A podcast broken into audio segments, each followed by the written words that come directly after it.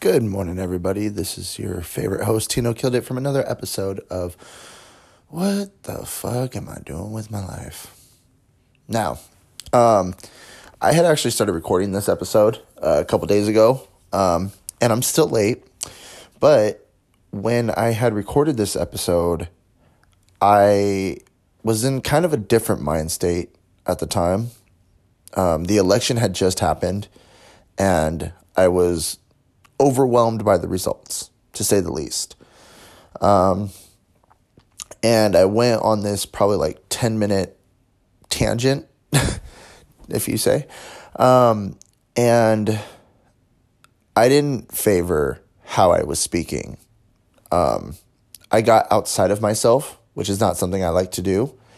And I started I started speaking very hatefully um, about our current president, President Trump, and I don't want to be that kind of person because that's not the type of person I am. I'm not. A, I'm not a political person, um, and my beliefs are not necessarily strong. It's just what I believe in, um, and I'm very much always like open for interpretation and always open to hear people out. But when it comes to this presidency in particular, I think this is kind of the one where I, I sit out the listening. Um, and that's not to try to be stubborn or to try to be anything other than just weary of my own emotions. And I think you guys will get a good sense of that in this clip that I actually pulled out from that segment. Um, I had done this segment, like I said, it was like 10 minutes long, and I went on this really long rampage about, you know, um, certain things. And basically that I'm happy that they will no longer happen. Um, but I did say something after the halfway point of this, you know, raged fucking venting session, um, where I really did start to make some really good points, things that I do feel strongly about, and things that I do feel are appropriate to share with you guys. Um, so ignore the fact that I sound like I'm like completely worked up because by this point in this segment, I very much was. but um, I gathered myself back down before the end of it, and I hope you guys enjoy it. So bear with me. We'll get to the episode here momentarily, but I think it's something we all should hear. So when I saw that Biden had won this morning, it just reminded me how much hate that Trump had put into my fucking heart.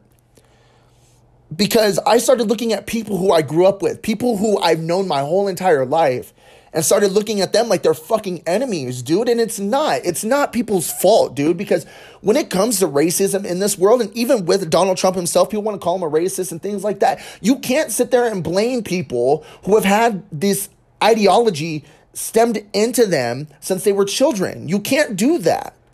Because if I were to tell you that your parents are wrong, what the fuck are you going to tell me? You're full of shit. And that's the biggest fucking thing because I just need people to know that it's like you got to think outside yourself for a minute. So it's like for I'll speak to the minorities first. Me as a minority, I've been judged as every minority possible that you could think of. And I've even talked about it before in a past episode of um, a racial discrepancy that I went through with the job that I was working at and how much that that put me through. And again, it was something else that I was like, you know what? Before this guy was in office, never seen this happen before. Well, I shouldn't say I never seen it happen. It was just a little bit harder to see right up in your face. I never had it happen to me at work and have to go through all those steps that I had to go through. So it just means that people are feeling a little bit more courageous. And like I said, dude, like if you have hatred in your heart and you do personally feel as though there is a race inferior to you, I'm not going to sit here and down talk you. I'm not going to sit here and call you a piece of shit person because, again, I can't blame you for the ideologies that have been established into you from the moment that you were a child. But it doesn't mean that we can't all live and learn. And I think until we all learn that mechanism all the way around, because for minorities, we have the stimulus that all white people hate us. That that's the that's the stimulus that has been put through minorities all the way through. And I know that there's a lot of minorities such as myself who have a lot of white friends and a lot of people that you're like, dude, I know that they're not racist. But they do have some prejudice tendencies. And again, it's just because of the ideology that's been placed in them. There's just a lot of people who don't know what that does to other groups of individuals who are not like them. And then it kind of sucks too because with us being overbearing about it, it creates the discomfort for some white people also. I don't want white people to feel like they can't be themselves around me. I don't want white people to feel like they have to be very cognizant of what they say. Like, I don't know, dude, don't drop a hard R. Like realistically, I think as long as you don't do that in front of me, I, I like I, I think I can keep my cool. And we could talk about pretty much anything else. But um that's it, dude. Like, I don't know. I think that in order for us to really do unite again as a country, I think that this is definitely an ideology that all of us need to look at. White people need to start looking from the perspective of people other than themselves. And that's the same thing for minorities. We need to stop looking at white people like the enemies and start looking at start looking at them, especially the ones who are, you know, uh, showing their prejudice tendencies to inform them. And here's the thing being the loudest person in the room never does that. And I've said that before. So we need to be patient, right? With the new presidency in order, I don't feel that we're going to have the support behind the prejudice the way that we did before. Um, and that's great because when that happens, it allows people to be able to open up their their minds, their ears, and most importantly their hearts. And for us to just kind of all get in that stance together. okay. I'm done. I'm done talking politics. Like I said, I've had a lot of time over the past couple days to calm down and uh, not get so worked up about things. And um, it's because, again, this has been the most that politics have ever affected my life. And it was something that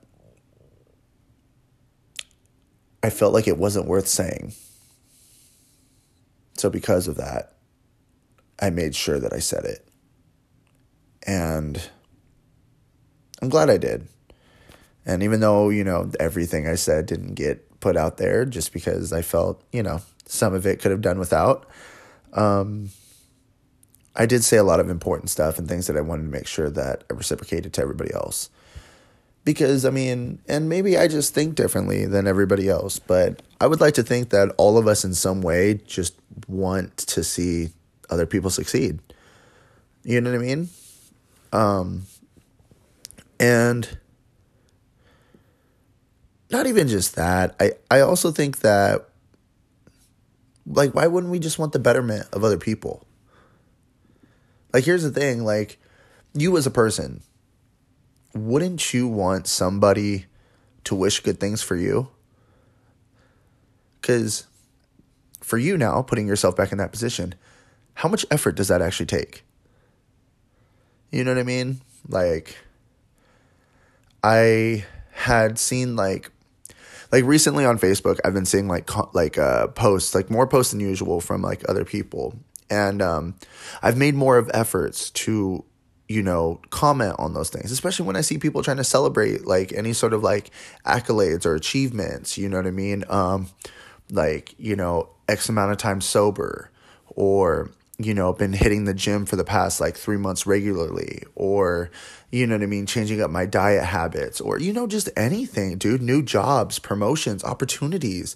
And I mean, these are all things that, like, in human life, I feel like we should just celebrate with one another. You know what I mean?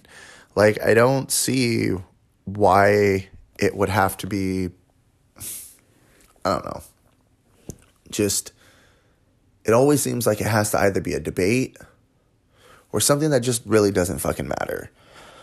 You know what I mean? And I don't know. In some ways, I guess I'm just hoping that with this change in office will also come with a whole change of mentality for the country. You know? because the episode that I wanted to get into today and talk about is referring to something that I did back in my teenage years. I this was probably like man, ten years ago now, and um, it was something that really kind of hit me hard. Probably when I was like fifteen.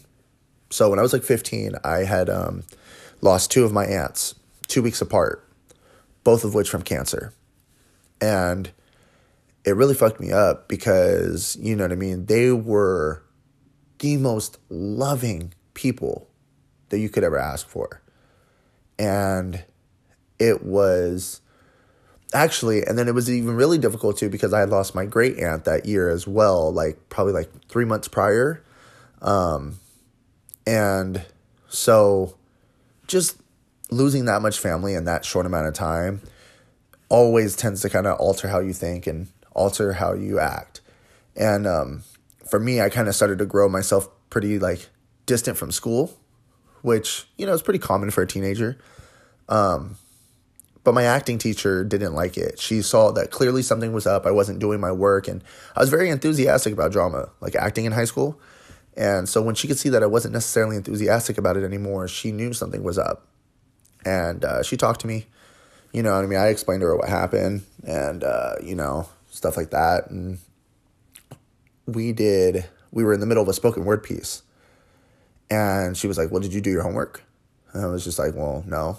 It's just like, Well, you're going to have to get up there and do something. I'm not going to let you fail this assignment. And so it was just like, like, what do I do? You know? And she was just like, and uh, she was just like, you go up there and you figure it out. She goes, the thing about spoken word is it comes from the heart. So I think as long as you speak what's on your mind, it'll come out just the way you want it to. And um, I did. And it really was. That was the first time I'd ever done a spoken word piece. And um, it was still really, it was really powerful. And I, I do remember the monologue, or monologue, sorry. I remember the spoken word. And I remember that when I had started it, I said, this one's called Six Feet. And um, proceeded to do the whole thing about, you know, obviously how like the deaths of my aunts were really affecting me and how it just made me really think that, you know, um, the time that we have on earth is, is so precious because you can be the most loving and giving person in the whole entire world and still have your life snatched from you in a matter of moments. You know? And uh that shit like broke my heart, you know because like as time went on too like here's the thing i have a very big family a lot of aunts and a lot of uncles and i've lost a lot of them um and so when that whole thing was done uh, lish pulls me aside that was my teacher uh, she pulls me aside and she starts telling me about something that she wanted to do like she was like you know this is the first year i get a chance to do this but i've been wanting to start this relay for life team you know to help um, raise money for breast cancer awareness. And I was like, yes, I'm all for this. And um, we, so we did this Relay for Life um, event, which I don't know if you guys have ever heard of Relay for Life, but yeah, you just raise, we, we basically um, take, at this time was the Tracy High track, and we walk laps around it. And um, you can have people pledge for how many laps you walk around. You could have people um, buy services from you at the event, all to raise money for cancer awareness. And um, it was such an amazing time. I remember that first year just so well and being like, I want to keep doing this. And I did. I did it for like three years, four years in a row. And then eventually, um, unfortunately, the drama team couldn't do it like that next year. And so, because of that, um, I didn't really have an outlet. And I was 18 at the time. I think we had just graduated high school. And um, I still wanted to do something. So I had started a Relay for Life team called Thriftville, based upon, you know, my music sound and everything. I did that. So it was Thriftville Entertainment. Um, and unfortunately, we never got to see the event just because I, I was so young and trying to plan those kind of things and trying to put together a reliable team of people who were going to be able to be there and give their time and efforts. It wasn't something that, one, not only did I really know how to do, but did I have the backbone to do, right? So that didn't really go through. But what I still managed to do was I released a project called Relay the Message. And Relay the Message at the time was so good to me. I I was very happy with how I wrote and like things that I said in there. And I just and even like to this day I, I still think a lot of it is still very relevant. And I kind of hope that if, if you're listening to this and, and if you are truly intrigued by what I'm saying, because I, I know I feel like I'm just kind of rambling on a lot, but if you are intrigued by what I'm saying at all, um, go to 219bandcamp.com. And on there, you will see Relay the Message is still up there for free currently. Um, but when I did have it on there, we ended up raising like $800 for, uh, for cancer survivors. And I know that's not a tremendous amount of money, but that was extremely organic. That was that that wasn't me, you know, going every which way everywhere and you know hounding at people's doors or anything like that. That was literally me and one newspaper ad. I um I had reached out to the Tracy Press and um, had told them um, oh, you know what? I'm actually confusing this with two different times because this is uh, the second time that I actually made a project for uh, for Life. Um, but both stories still very similar in the same way. Um, especially because the first time it was done was in high school, and that was my boy Phil, and um, that was the one that we got the newspaper ad for, and people were buying uh, the CDs. We sold the CDs at the drama tents. It was amazing. We we stayed up twenty four hours, and we and we put together a whole entire mixtape so we could sell for this. And then we ended up sleeping through the whole the whole uh, relay for life event. But that second one, man, that one, that album that I did by myself, the Relay the Message, I, I was very, very happy with that. Now, mind you, if you guys are parents in any way and you don't want your kids listening to some stuff, like understand there there is explicit content in there because at the end of the day, it's still rap music. But there's still a good message behind all of it. And I'm very proud of what that did. And the only reason why this conversation part of it even came up really was because my boy uh, Mitchell Keith brought that up you know, and it was because I was kind of underselling it, you know what I mean? I was like, I mean, there was that time I did re- like the relay the message or whatever, but I mean, you know, that wasn't much. And he was like, Are you kidding me, dude? Like, you got like the whole community of Tracy reaching out to you, buying your fucking CD to raise money for Relay for Life. And that's true, dude. I had people hitting me up. I, I had one lady give me a $100 for one of my albums. I was just like, I was like, well, ma'am, they're, they're seven bucks a piece. I, I mean, I can give you, you know, all the copies that you you purchased. Um, and she said no because the oh, how what did she say? The worth of what you're doing is more than what you're charging. And um, or I think she said the service you're providing yeah, the service you're providing is much more than what you're charging. And I didn't actually remember that part until this morning. And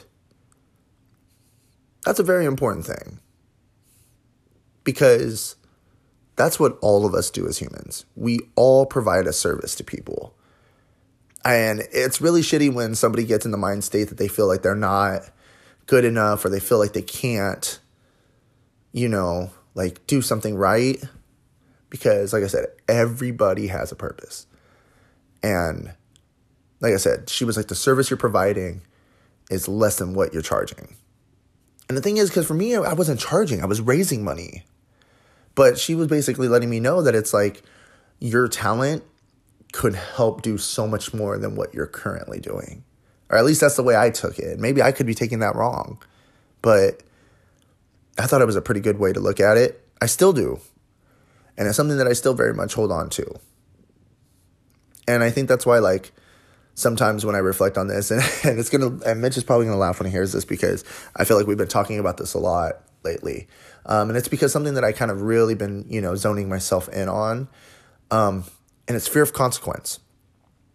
It's the fear of, I don't want to do this because I don't know what's going to come of it.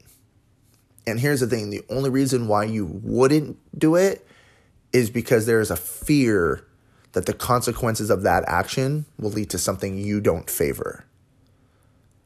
So it's a fear of consequence. We don't make decisions, we don't take leaps of faith a lot of times because we're scared. It's as simple as that, right? So I think for me it was I didn't I remember I remember thinking at the time, I don't want to charge $5 for this because that seems awfully cheap. But I don't want to I don't want to do $10 either because 10 might be a little too expensive. We agreed on 7 because I figured at the end of the day I would just keep a stack of ones on me at all times and make change. And um, that did work, but the lady just basically made me realize that it was like what you're doing is way more than what you're going to actually get from it, you know? And um, I think Mitch had reminded me that when he said that.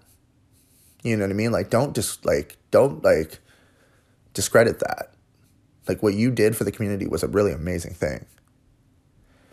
And um, that means a lot to me because anybody who knows me knows how much I care about my community, how much I want to give back to my Tracy community so bad.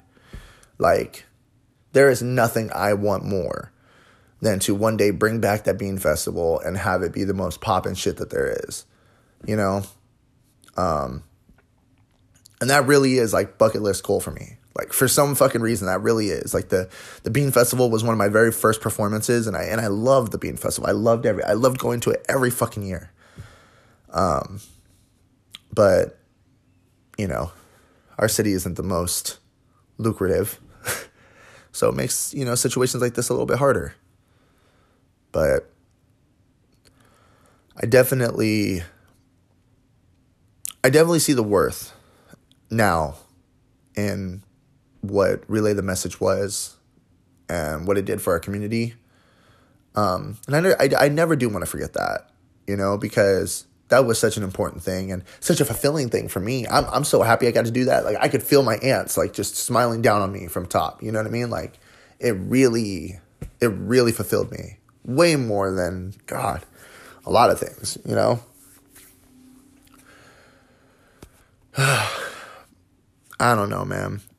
I, I think at the end of the day, it, it's so funny because I feel like this conversation was supposed to be more, you know, cater towards something else. And I feel like with the election and everything that popped off, it just kind of just brought me back to humanity for for a cool second because I do feel like maybe for the past couple months I might have just kind of stepped aside of myself for a second, um, for the sake of just trying to make sure I'm good. Like I had to take care of myself first, you know what I mean? And if that meant kind of just worrying less about other things for a cool moment, I mean, so be it. You know what I mean? Sometimes we do have to kind of just kind of rebuild ourselves. And, and it's something that I, you know, do every single day. I work on that every single day. And um like I said, I just I really just want us to have a respect for one another like I said, we don't have to love one another. We don't have to be, you know, fucking kumbaya in a circle. Like, we don't have to do all that. But, bro, like, if I see you on the street, don't yell obscenities to me. I wouldn't do it to you. You know what I mean? Um, and I know that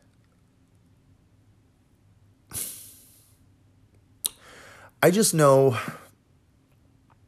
that if we could all learn to just hear one another, the respect would come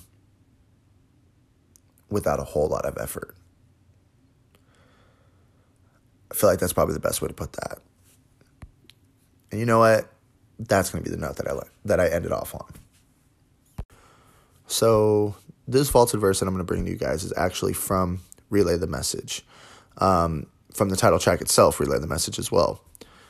And it's from the second verse, and it goes a little something like this I've seen people come and go. Death is all around us, and that number grows.